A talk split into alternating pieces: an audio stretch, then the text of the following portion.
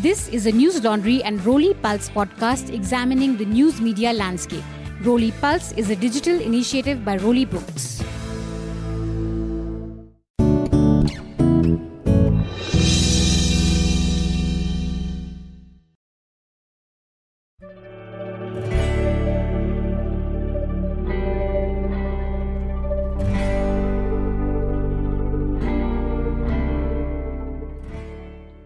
Hello everyone, I am Chirag Thakkar, commissioning editor at Roli Books, and you're watching this in collaboration between Roli Pulse, brought to you by Roli Books as well as News Laundry.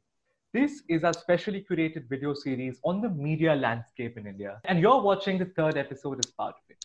If you haven't already, please go press the bell icon and subscribe to Roli Books and News Laundry on YouTube, where you will find the other two episodes on the television news panel that we've been doing, and also follow us on Facebook, Twitter, and Instagram. The print media in India has been one of the most dynamic, versatile, and populated world of newsmakers and opinion leaders across many Indian languages.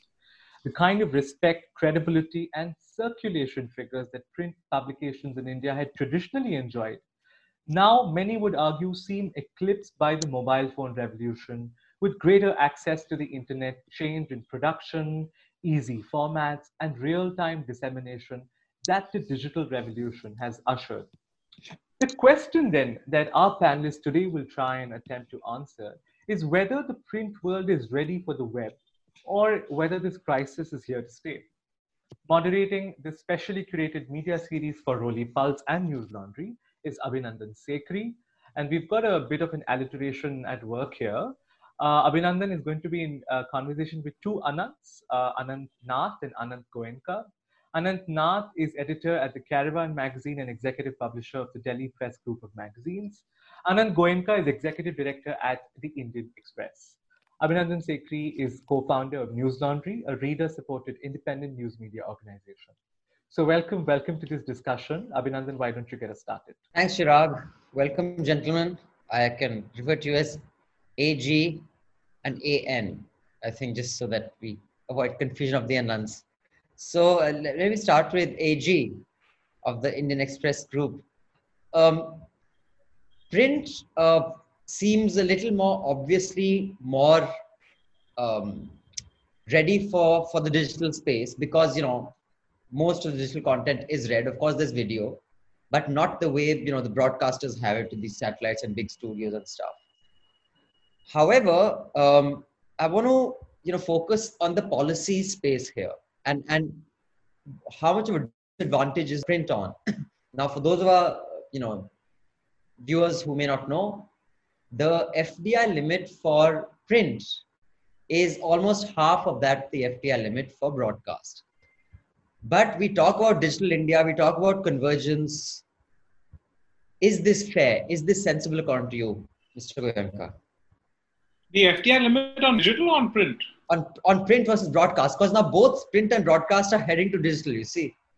And So- digital also has an FDI limit, as you know now. I mean, I'll come to that. Uh, Yeah, it- so- it has been announced in a press conference. It's not been notified. I, I I'm not sure how defensible that is in you know as far as fairness goes, but yeah. But first, So I think, yeah, I think the people who have already started, uh, I mean, there are a handful really who have already started, uh, you know, foreign investment on digital. Um, you know, I'm just saying names, but like I'm guessing somebody like a Daily Hunt.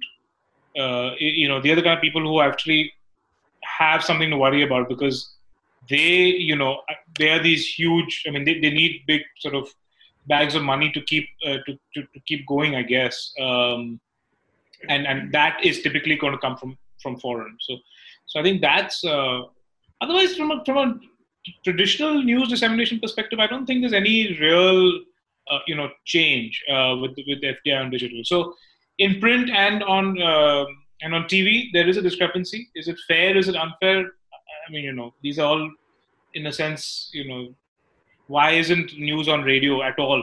Uh, you know, so I think these are all just kind of things that uh, you know the legacy.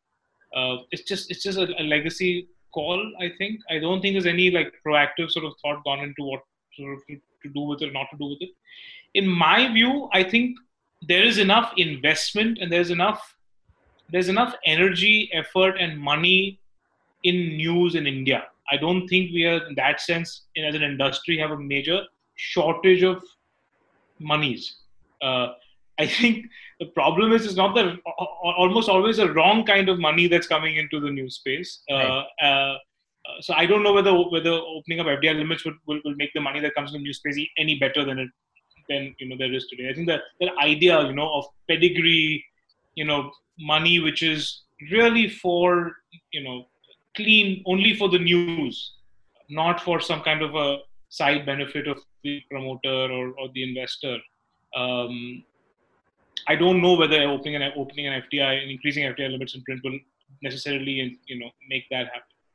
Um, so I honestly I don't have a very strong view on this. I don't think it's a very proactive decision. I think it's just kind of the flow. It's just yeah. The, I, I I have no hesitation. I think it's a lazy and ill thought out decision. I'll come to the digital and I, why I think it's not really um, fair or uh, even sensible. Right. But um, an uh, I mean, what I'm trying to say is like broadcast had a lot of bigger cost in traditional, you know, legacy media you had these big studios, you had satellite uplink, downlink, OB vans, you had all this expenses. So fine, you can say broadcast needed more money, so therefore you have a higher FDI cap for them. And print didn't need all that. But today, both print and legacy broadcast are competing. The valuation is online. It's it's not it's not anywhere else. So do you think one needs to revisit it uh, I think uh, I'll sort of concur with uh, Anant here that the problem, as I see, is not is the major problem is not uh, lack of money being invested, uh, you know, or availability of money being invested. I think if you're talking about policy policy issues that we need to sort of delve into or that we need to grapple, FDI could be one of them, sure. Uh, but I mean, I, I, know this will change the course of the conversation, you know, right at this point. But there are other bigger policy issues that we need to be sort of uh, handling. And since we're talking about digital, the biggest policy issue that we need to be, uh, we need to have an articulation and a, a, a sort of a fight, uh, articulation of the fight is, of course, the big battle with the uh, aggregators and the platforms. And what kind of policy environment are we creating for publishing to survive in an age in an age where we are so dependent on advertising revenues, uh, which are being cornered. Um, a lion's share is being cornered by these aggregators. So I don't know if this, this is the point we want to dive into that conversation, but I would say that is sure, a bigger issue. And that is what is going to sort of uh, inform the sustainability of publishing in India, especially, you know, independent publishing, whether, whether by legacy publishers or by new publishers, irrespective. But FDI is not the first thing that comes to my mind as, a, as, as, as something that we need to sort of throw a weight behind. They are much more important issues and you know i'm guessing you mean everyone from the daily the daily hunt to even would you consider Google an aggregator or would you consider you yeah. Know, uh, yeah, other platforms? So, uh, a, do you think they need to give you? Are you are you on any of these news aggregators, by the way? Uh, so, uh, yeah, sure. I mean, I mean, Google and Facebook, of course. I mean, all of us you are. Are you, you on know, Daily Hunt? News Hunt we used to be. We just severed the relationship like a few months ago because we realized that there's nothing that we're getting, and you know that content is also. I mean, we know we didn't know what was happening there. Uh, and uh, so, yeah, when, when we say social news aggregators, we're talking about, of course, Google, Facebook, News Hunt, Twitter. I mean, everything, uh, possibly everything that one can think of. And the larger issue there is that how do you sort of both create a mechanism where there is monetization of revenue, uh, monetization of content, and also in a way that your the content that you're serving, uh, you know, it's not being deprioritized uh, with you know with some other content which is of very dubious value. I mean, these are the issues that we, the industry is sort of trying to grapple with, and these are not discussion points only in India. These are in fact global discussion oh. points. AG, are you on any of these uh, daily? We are. No, look, we are, and I think you know right from day one. I I I, uh, I think I finished nine years in February, so for eight and a half years I've been at the Express now, and uh, formally at least. And uh, since day one, I've always tried to come and you know uh, not fight change, kind of embrace all these platforms and see how we can work with them, get benefited, you know, uh, find ways that silver linings that we can grow as an institution, you know, with them. Um, I think by and large, my experience has been a little bittersweet. Um, you know, when Google started up, for instance, they always said we're a search engine. We're going to give you traffic. You just have to sort of meet parameters, whatever you know now more than 50% of Google's search results don't link outwards, right? More than 50% of Google search results are, are, are inside. So I think most of these platforms are, you know, also, I mean, as we all know now, which we probably didn't know eight years ago, or we didn't recognize eight years ago, these are, these are, you know, just corporations. They are just, you know, uh, ruthless corporations like, like, like everybody else. Although, you know, uh, I think they all try, at least they, they want to do the right thing, but uh, at the end of the day, they are bound by by profit and loss, and they and they are going to make you know decisions which are in their strategic interest. Uh, so it's been a bittersweet uh, experience, but I've always tried to kind of partner and you know sort of work with them. So we do we do have a relationship with Daily Hunt. We do have a relationship with uh, Facebook and Google, of course. Inshorts. Uh, Inshorts as well, yes, we do, but it took a while. Uh, it took a while before, and it took a lot because you know the thing about Inshorts is um, not only did they uh, you know summarize the article that Express or Hindu or whoever would write. Uh, they, a, they would take the photograph without asking us. So that was serious theft. Um, B, that summary would be wrong often. Uh, you know, and that if that summary is wrong and they say source Indian Express, not only have you stolen my photograph, you've also ruined my credibility because you have summarized it incorrectly and the user has not made that out. So we had a major issue with them. Uh, I think I think they've made significant improvements. Uh, you know, and I mean, obviously, there is a commercial arrangement to it. So I think you're one of the few who's relatively gentle on them because I've spoken to several other uh, large publishers and uh, they have a big problem. A with what you said about their editorial Yeah. processes are not robust and journalistic enough. Yeah. Uh, and secondly, uh, if they are sh- getting a major share of any commercial upside, they should also share any liability that happens. And news is always, it is one of the few industries which is always under the threat of a pushback from whoever you're reporting on. Absolutely. And this has, uh, and I can, you know, tell you various people who have shared this with me. But, you know, Inshorts or other aggregators will push back on that. They said, no, we, we, we are not news reporters, so therefore we will not share in liability. So, uh, you know, to make this relationship work, a um, uh, Anant from the caravan, a what do you think it would make uh, take to make this relationship work, or is this a relationship you as a platform are not interested in at all? Uh, no, definitely we are uh, interested in all such relationships. I mean, these, are, uh, you know, at the end of the day, they are distribution channels. Uh, and they, they, while, you know, at one point we might say that they take away revenue or they make revenue on our content and share a very small part of it. The other end is, of course, they give us eyeballs, they give us customers. So they, they, they are a necessity. Nobody is uh, sort of dis, uh, disputing the, the value they bring uh, to a digital ecosystem.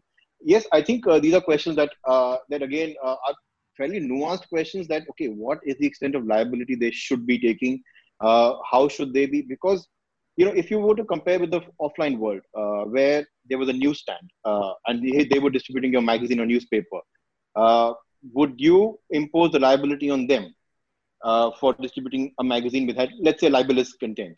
Uh, no you would not. So the argument might be why should a google or a facebook or somebody else have uh, a liability? And to that, the response is a like in, in case of in, Inshorts, if of course you know there's some anybody's playing with your content or summarizing it, then there is a liability for sure.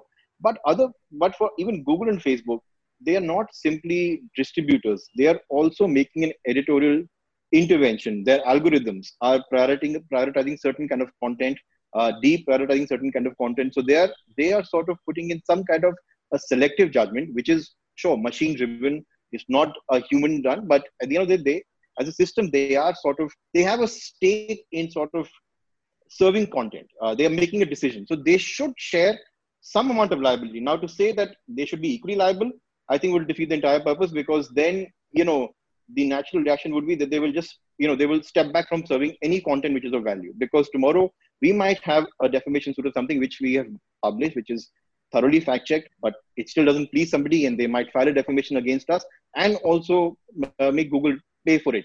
Now that won't be fair, you know, because uh, Google has not done anything wrong by serving our content. Uh, however, if they are serving content which is uh, which is of dubious value, then then you know, so so it, it's not you know they, they need to sort of um, create a mechanism where publishers which have a certain repute, uh, whether new publishers, whether it could be a single blogger also, they are given certain kind of differential treatment. And I think this is where it's it we enter a certain area of vagueness. What is that? I don't think so anybody has a very clear answer. We all know that there should be some involvement, there should be some liability, but nobody wants to say, or not many people want to say that they should have the same liability as publishers. I think this is where the, this argument enters a very, you know, thus far a vague, uh, vague territory. What do you? I, no, I think that you know the problem is as publishers we haven't, named, I guess, been very clear about what we want from them. Uh, uh, you know, either. If you look at what's happened in Australia in the last couple of weeks, I, mean, I don't know how closely you've been following, but the Australian government has kind of stepped up and said, now look, all 80, we, we, don't, we don't know, I don't think they've clarified the numbers yet, but they've said a majority of the revenues that Google search is earning in Australia has to be shared with the publishers. Yeah.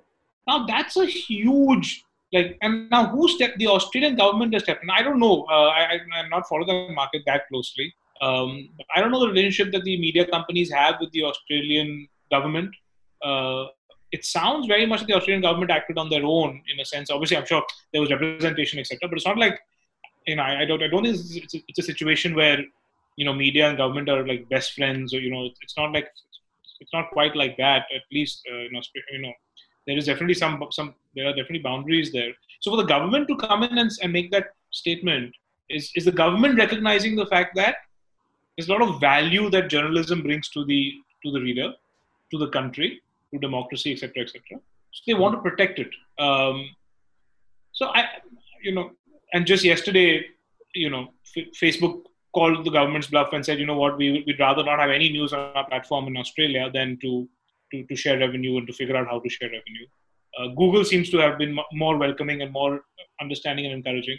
Similar things have happened in France. So again, back to what Anant was saying, you know, there's a lot more in policy that needs to happen. Working closer with these platforms, and genuinely, I believe there is some there is some growth. I think platforms do want to find a way to make it work, but I just don't think anybody knows how uh, quite yet so i mean I, I want to stick to policy but i just want to approach it from another direction since you mentioned australia i had actually quoted them in one of the discussions i may have done at uh, the media rumble they also have in fact i think they were the latest to update it like i think um, usa has two out of three i mean depending on the market you can either have radio and print uh, and not television or you can have television and print and not radio right uh, whereas in uk the rule was a, a 30 30% of 30% in the sense that if you have 30% of the market, then one party cannot have more than 30% of the ownership. It has to be slightly more diverse. Australia also had a restriction on the ownership structures of print, broadcast, radio. When? Theirs was updated in 2001. Now, of course, mm. I don't know what the status in 2020 because the whole idea, all these policies were from broadcast, print, and radio now we are in a stage where there is you know the much awaited convergence convergence that we're talking about and that brings me to the first point when everyone is finally competing for the online space everyone will have to relook at policy and while you know you guys are established players you know you have huge history legacy credibility and pedigree but fdi is important for new players i mean at least for someone like me and like you said otherwise there's all you know dubious money that is offered to you some MP will offer, if you become a sidekick. Now you don't want to do that, right? You don't, and that warps the market. Now, in a market where large corporate houses use media as their lobbying or marketing division. So if you have like a you know 2000 crore turnover, 100 crore आपने वहां डाल दिया आपका marketing budget even if it's a loss doesn't matter. But people like you guys who are in this to do a good job and to make it sustainable, the market is warped. So you see here the market does not mean that it will have efficient allocation of resources, best price discovery, all the good things that the market is supposed to do. In such a case, how can policy stabilize this? I mean, surely neither of you can compete with someone who says, you know what, I don't mind wasting 300 crores a year as long as it, it, it I get my you know oil deals or my mining deals or my other deals. How are you going to compete with that? Mean, the only way to compete with that really is to is to really put the reader in the center. And you know, these again sound like platitudes we've been talking about a lot in our industry, but you know, the reader really needs to recognize, you know, motivated journalism and an independent, like really independent, objective, neutral or you know at least transparent journalism. Sure. And uh, and I think it's a I think the digital world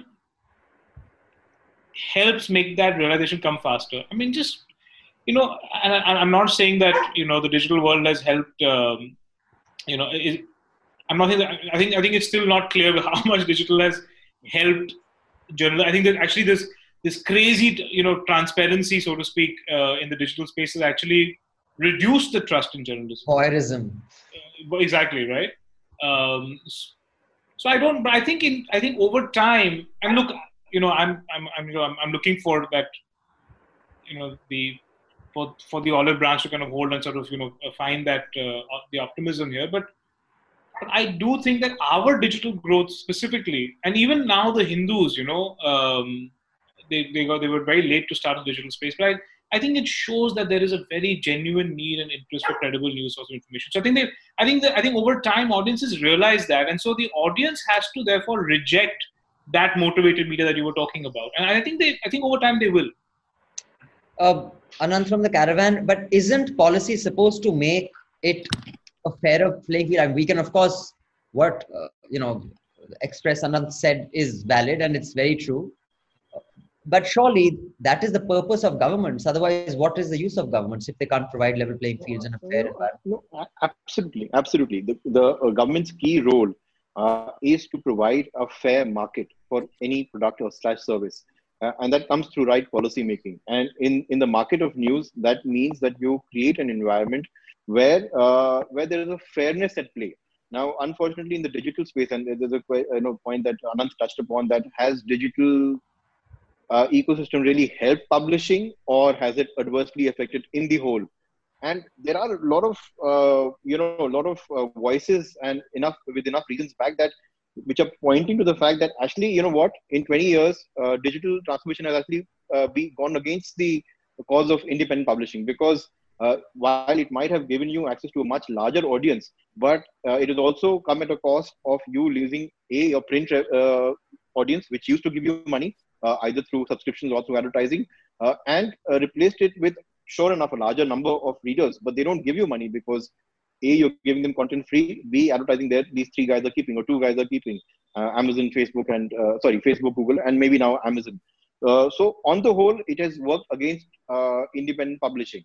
Now, this is where the government needs to step in for sure, and that's what all of us are sort of hoping that whether I mean there are so many proposals out there. Uh, maybe initiate a, a, Competition Commission of India inquiry into Google's uh, and Facebook's uh, pricing of advertising because they are monopolies. So maybe impose some tax on them that this revenue has to be shared with publishers. Uh, initiate an inquiry again. We will we will sort of reach a point of vagueness where we don't know what exactly do we want in in tangible form but we know that we want a government support. We need public policy to sort of evolve to that. We need public policy to ensure that uh, that there is some uh, ownership of uh, or responsibility of content that platforms serve. you know, on these are all related issues, and of course, the final aspect is government advertising that you know, you know, which is a big, you know, it's a huge chunk of money which in a sense is government uh, subsidy to the print. I mean, in fact, yesterday I was reading some report, and um, uh, they sort of um, uh, given a given a spread of you know public funding of news uh, or funding of news from government, uh, and it it was mostly in the Western uh, you know Western context and the country where government uh, support to news, whether in form of either tax subsidy or advertising or any other concession in terms of whatever postal logistics and all, the least is in US, which is maybe a few dollars per capita, and the highest is all the Scandinavian countries, Norway, Sweden, Denmark. Uh, so clearly, I mean, there's a reason that I mean, I think government needs to sort of look into the way that they are supporting generation of news. and of course, it comes with a certain strings attached. I mean, government advertising comes with a certain strings attached to it. I mean, those are, that's also the danger. So policy, and that's where maybe you know a fair policy framework. There was a case of 2014 or 12, I remember, where it's a Supreme Court common case, common cause judgment, where the Supreme Court had observed that all government money in terms of advertising needs to be equitably shared with all publishers. Sure. Which doesn't mean that you know same amount of money to all publishers, same amount of money with respect to your circulation. Sure. Now that's not being done. A large share of that money is being confined with big publishers, and the small ones are not getting anything. So these are all policy measures that the government needs to proactively take to make sure that there's a fair environment for publishers, for publishing, for journalism. So uh, yeah. Mr. Goenka, weigh in on that, and also, what is the incentive for government to actually want to look at that? I mean, why? Yeah, so I think a couple of things, right? Like, I firstly, I you know, I don't think, uh, I mean, I don't think government should look at the advertising in print media or any media as a subsidy. Uh, I think you know there. I mean, we spoke about this yesterday, right? Like, I think that there is an audience that consumes news which is crucial for government, for voters, for active.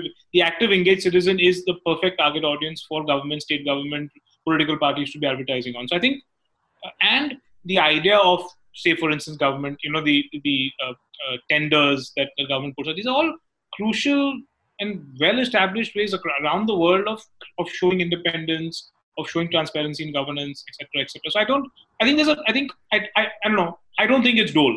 I don't think it's a subsidy. I think something the government needs to do, should do, uh, and you know they also calculate the ROIs on it. I don't think they just do it because they you know they they, they have to. And you know we know the media that actually gets pressured by it. We know the media, the media that that that that has been independent of it, and, and you know and that has been independent in spite of it. So you know I think so I, I wouldn't I would first caution that. The second thing, Abhinandan, is what you, I think, had raised and what Anant was saying. Anant was talking about policy coming in and talking you know, to find a more equitable way of distributing, you know, how Facebook and Google impact the publishing industry. Perfectly, uh, you know, valid and, and should be done. But your question of saying that, you know, if some, if, if, if a giant corporate wants, you know, if a giant corporate has interest in whatever water and they want to come and, you know, they want to create their own media PR firm which is getting into water, government should step in and prevent that from happening. You know, the problem in our industry is that we are very allergic to government doing anything that's kind of the nature of our industry. Now, suppose we were in the, we were in the healthcare industry, we were manufacturing masks, you know, and then somebody makes bad masks that's actually going to affect somebody, you know, respiratory in a bad way. Yes, government has to step in and say this is bad for you, and you know, you can't do it even though it's been subsidized, etc.. In our industry, we don't want government coming anywhere close to us because if they start getting in and saying this is appropriate, it's not appropriate, we have a major issue with that, as we should, and government shouldn't be stepping in. So I, am just drawing a distinction between the two kinds of, you know, uh, uh, policy. Yeah, although, I mean, just to clarify, I don't think the government should or has any business stepping into day to day. That guy's doing this. I'm saying the policy that is made. I mean, the canvas that is prepared should optimize equitable fairness, level playing field. They cannot interfere on the date. Like the problem that I raised, hmm. I don't think that's a solvable problem. Right. I mean, I, I don't have a solution for it, but I don't think government can step in and saying, oh, you cannot do a story on mining because you have mining interests or on water or on oil or whatever. Of course, you can't do that. I completely agree. Yeah. I'd rather have a compromised media than one that is dictated by the government. But the policy of how you get your funding, for example, on digital, which hasn't been notified yet, they made a press conference. And I'll tell you why. Because if you say there's an FDI cap on news, on digital, what is the incentive for any digital player to register in India? And how will they prevent anyone from registering? It's just a absolutely, yeah, yeah, yeah. So, they can register in Singapore and publish. Bad policy. So I, I, mean, in that sense, the the framework itself seems a bit uneducated. Yeah, yeah no, actually, I, I, again, maybe just second the point that uh, Anant had made a while back that. Uh, media is i mean pub, you know any media any publishing house will always have some you know it, it's quite possible that they have some bias or the other uh, you know uh, and a bias of a big corporate is it's nothing wrong with that. I mean, it's a legitimate bias to have. I think at the end of the day, I mean, you know, back in 1850s, even much of American newspapers were funded by political parties. They were political Absolutely. mouthpieces. Yeah. Uh, and that has been the tradition. You know, media has always been funded by, has generally been funded by various interests. And, you know, it will, that bias will show. Therefore, you have to leave it to the reader to sort of decide, you know, which newspaper, which magazine, or which website are they following. And over time, uh, you know, over time, uh, over time, they are the ones who should make this decision. Now, where social media or aggregators or these platforms sort of ending being a spoil, end up being a spoil sport is, uh, they end up serving a certain kind of content uh, based on readers' past behavior. Sure. Right. So as a result, you are just served more and more of that. You know. So therefore, you are not. I mean, that word the architecture of serendipity. You know, the fact that you discover news that you were not looking out for. Like when you open an express, you know, when I open an express in the morning, uh, I just don't uh, see the front, the top lead story.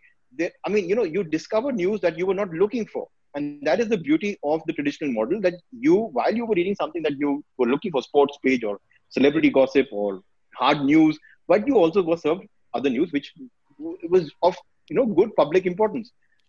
The digital media is not allowing that. It has broken down news into each you know single atoms. It is serving to those atoms. It is further serving new atoms based on what you have read before. So if I'm I mean, you know, if I'm in, a, let's say, the American context, let's say, you know, if I'm a Republican and I, you know, digital media knows that I'm a Republican, I will be served more of Republican news. They will serve me more Republican news. I'll become even more Republican. And I mean, it's a self-serving cycle. This needs to be broken. I mean, you know, this is where we need an intervention that, you know, you need to allow news to be discovered.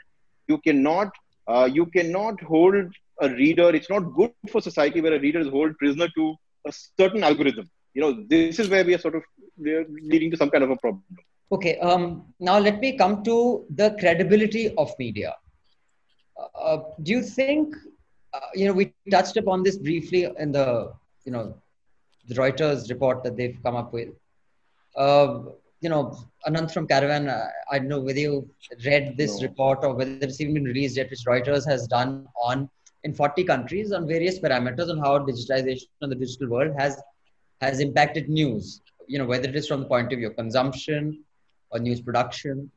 So they found that in uh, US and a few other countries, the leading source of fake news, and the, these are polls carried out of news consumers, they find as politicians. Like news platforms come a distant third or fourth.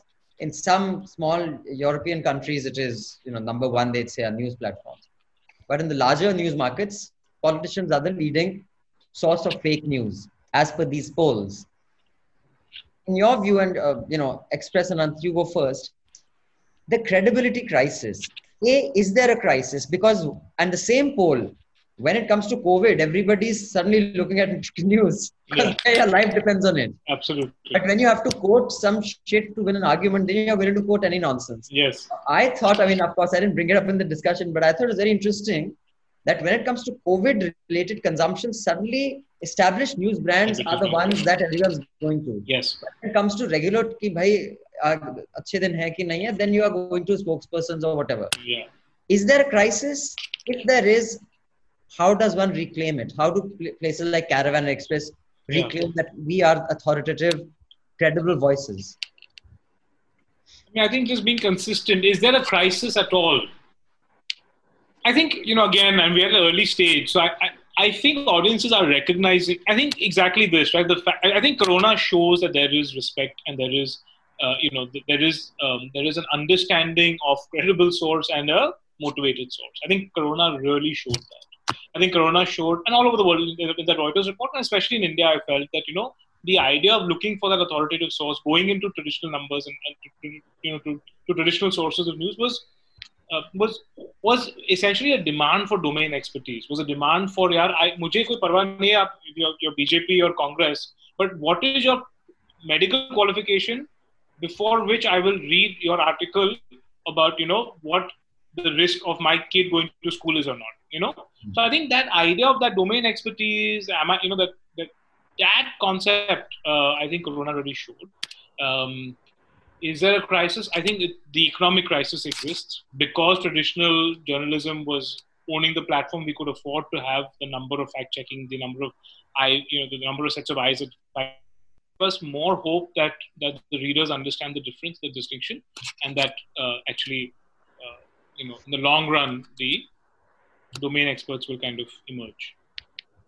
Anant, uh, is there a crisis? And and if if there is one, what what do you mean? no, So I mean, crisis of credibility is is is there. We are living in a time where uh, so much is uh, uh, you know so much information is being peddled, uh, and uh, people have become more, I think, sensitized to the fact that whatever you are being served online, uh, you know, at least within certain sections, people are getting more sensitized.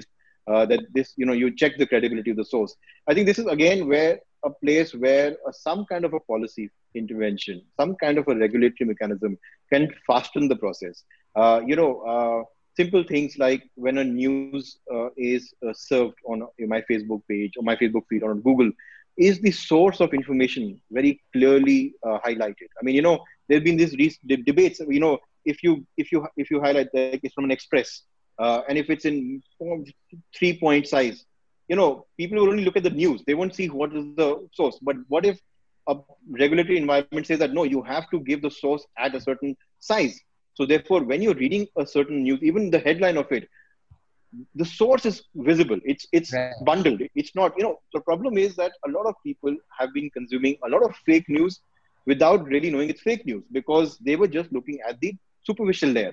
Uh, I mean, the other day I was just watching uh, some documentary about uh, the Trump, uh, the first election, and this guy had in, gone and sort of interviewed a lot of Trump supporters, reading the Trump mind, and a lot of people were giving a lot of theories on why, you know, Trump, uh, they believe in Trump and their, their reservation against Hillary. And when you when when you ask them, okay, you read this online, but you know what source it is. Most people did not know the source; they didn't even bother to question about. This is 2016.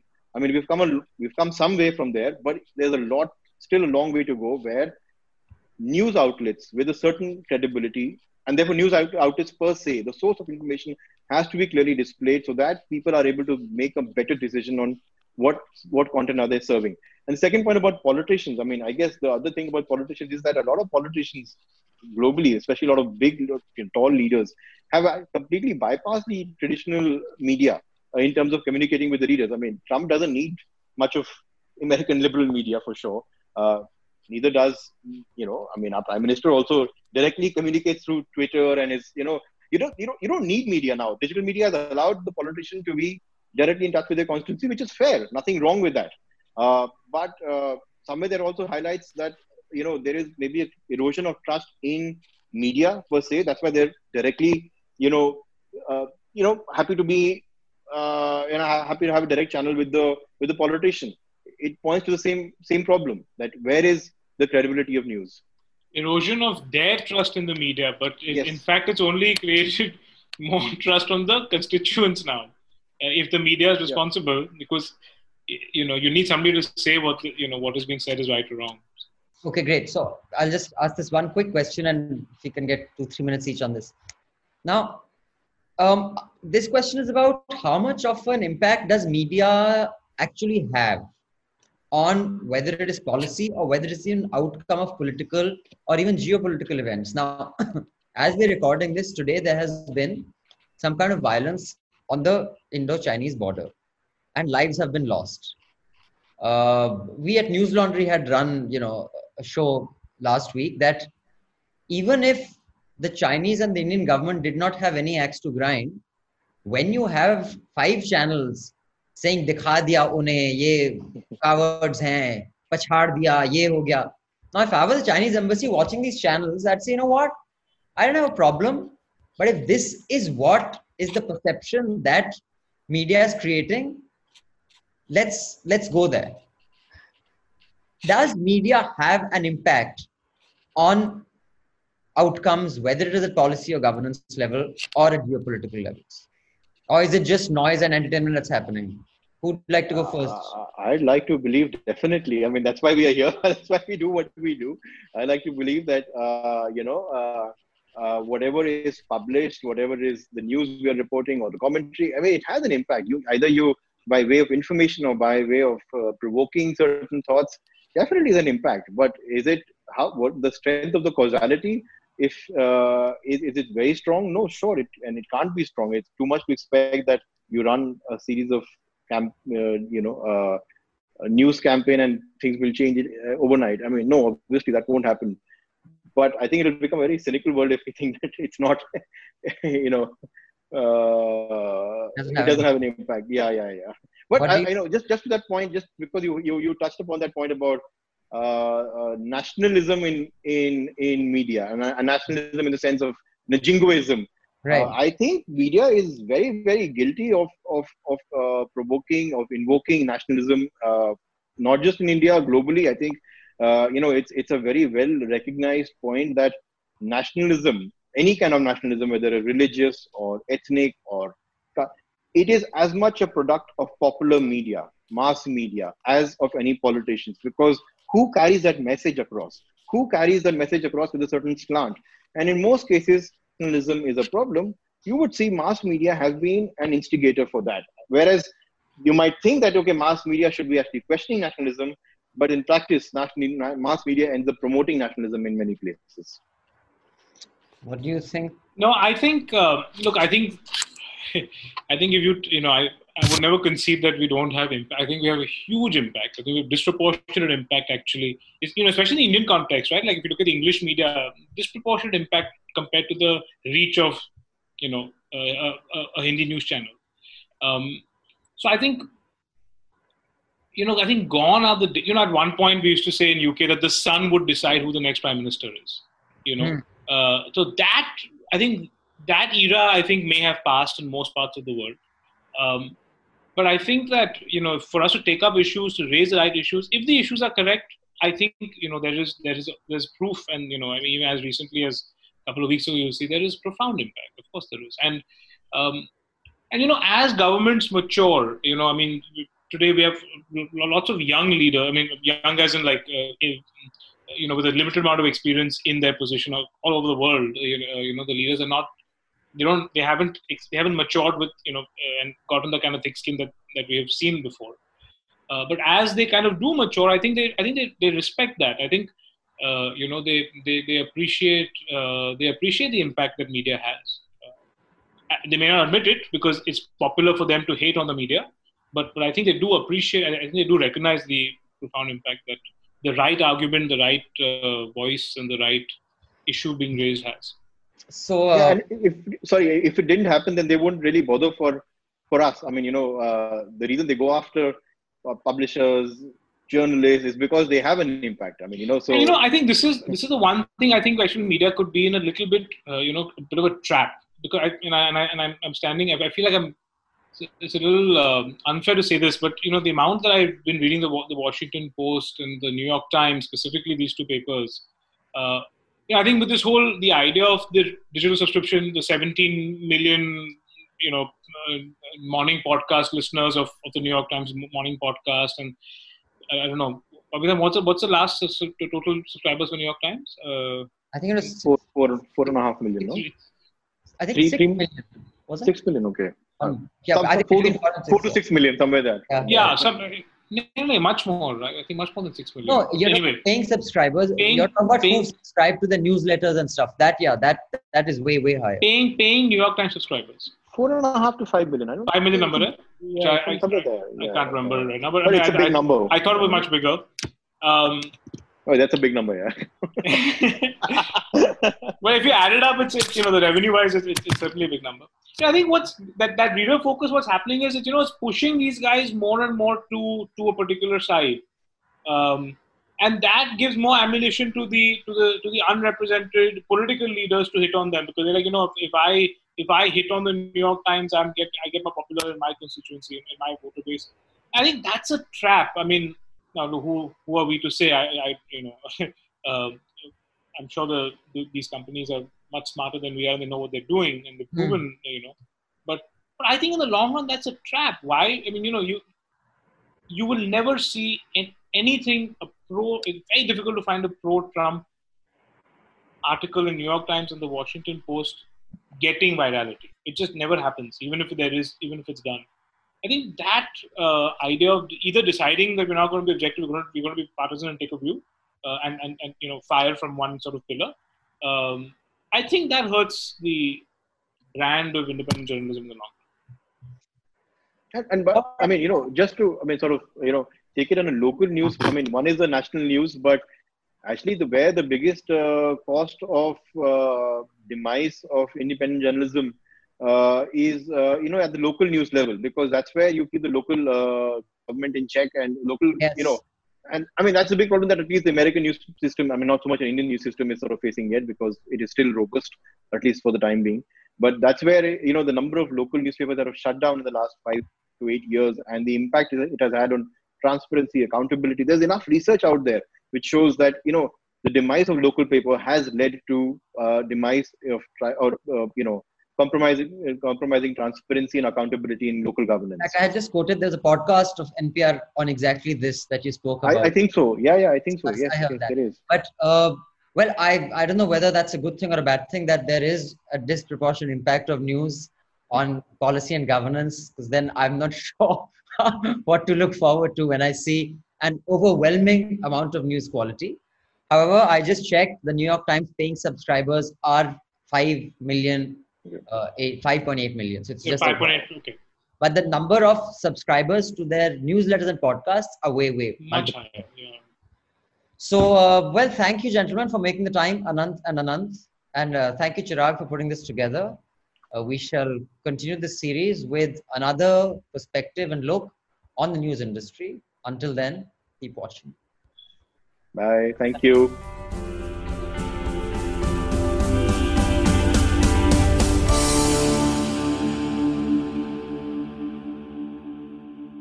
All the News Laundry podcasts are available on Stitcher, iTunes, and any other podcast platform. Please subscribe to News Laundry. Help us keep news independent. To catch all our podcasts on news, pop culture, current affairs, and sport, visit newslaundry.com. Follow us on Facebook, Twitter, and Instagram, and subscribe to our YouTube channel.